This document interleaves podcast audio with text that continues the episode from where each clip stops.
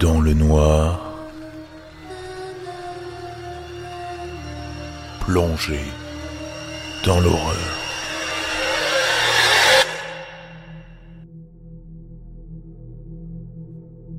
Je suis nouveau sur Reddit et je suis devenu accro à la lecture de ces histoires. Alors j'ai pensé que je pouvais partager l'une des miennes. Cela m'est arrivé en 2013 ou 2014, dans les temps anciens où les gens avaient encore de vrais téléphones fixes dans leur maison.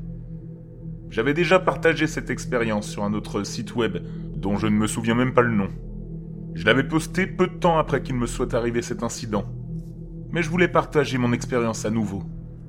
Je travaille dans le domaine des assurances. J'investis et j'inspecte les sinistres immobiliers en effectuant des visites sur le terrain.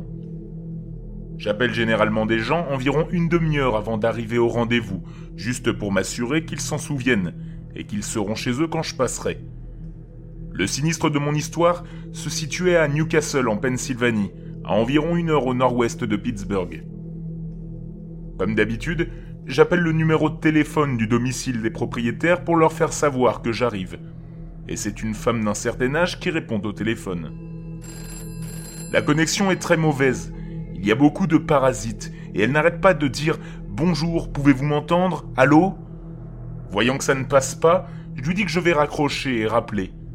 Je raccroche, je rappelle immédiatement, et personne ne répond cette fois-ci. J'appelle alors le numéro de portable, et j'ai une femme beaucoup plus jeune au téléphone qui me dit qu'elle quitte l'école là d'où elle vient déposer ses enfants et qu'elle sera là dans quelques minutes. J'arrive à la maison et pensant qu'il y a quelqu'un d'autre, je sonne à la porte, à peu près en même temps que la propriétaire se garde dans l'allée.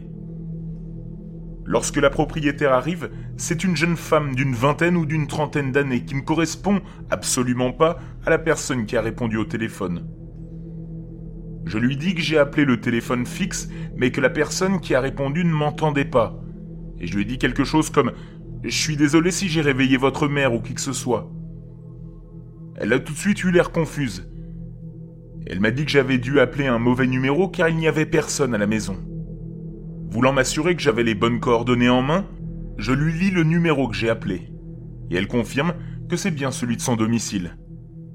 Elle me demande à quoi ressemblait la femme, et je lui réponds qu'on aurait dit une vieille femme au téléphone. Soudain, elle devient pâle avec un air très effrayé.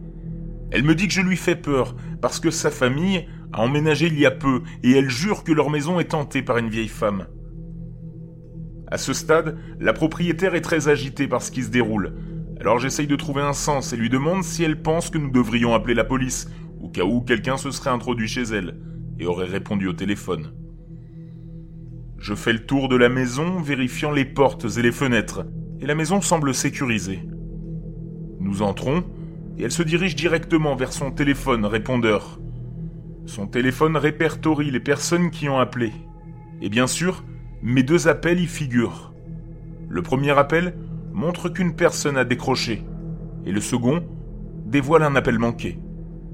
À ce stade, elle panique vraiment parce que le téléphone montre bien que quelqu'un a répondu au premier coup de fil.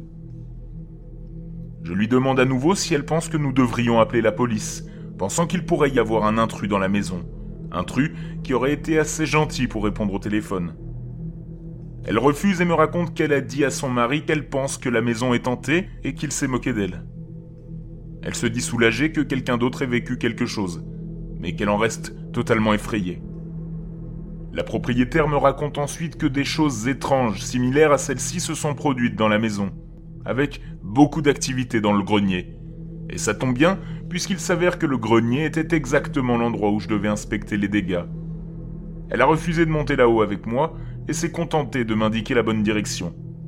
Elle est restée en bas des marches, serrant nerveusement une lampe de poche et son téléphone portable. J'étais moi-même assez effrayé à ce moment-là, m'attendant soit à ce qu'un intrus me saute dessus, soit à voir un fantôme. Vous imaginez donc bien que je suis sorti de là assez rapidement. Des années plus tard, je me souviens encore exactement de la voix de cette vieille dame. J'ai essayé de rationaliser la situation en me disant que c'était sans doute une erreur de numérotation ou autre. Mais L'afficheur indiquait toujours deux appels de ma part.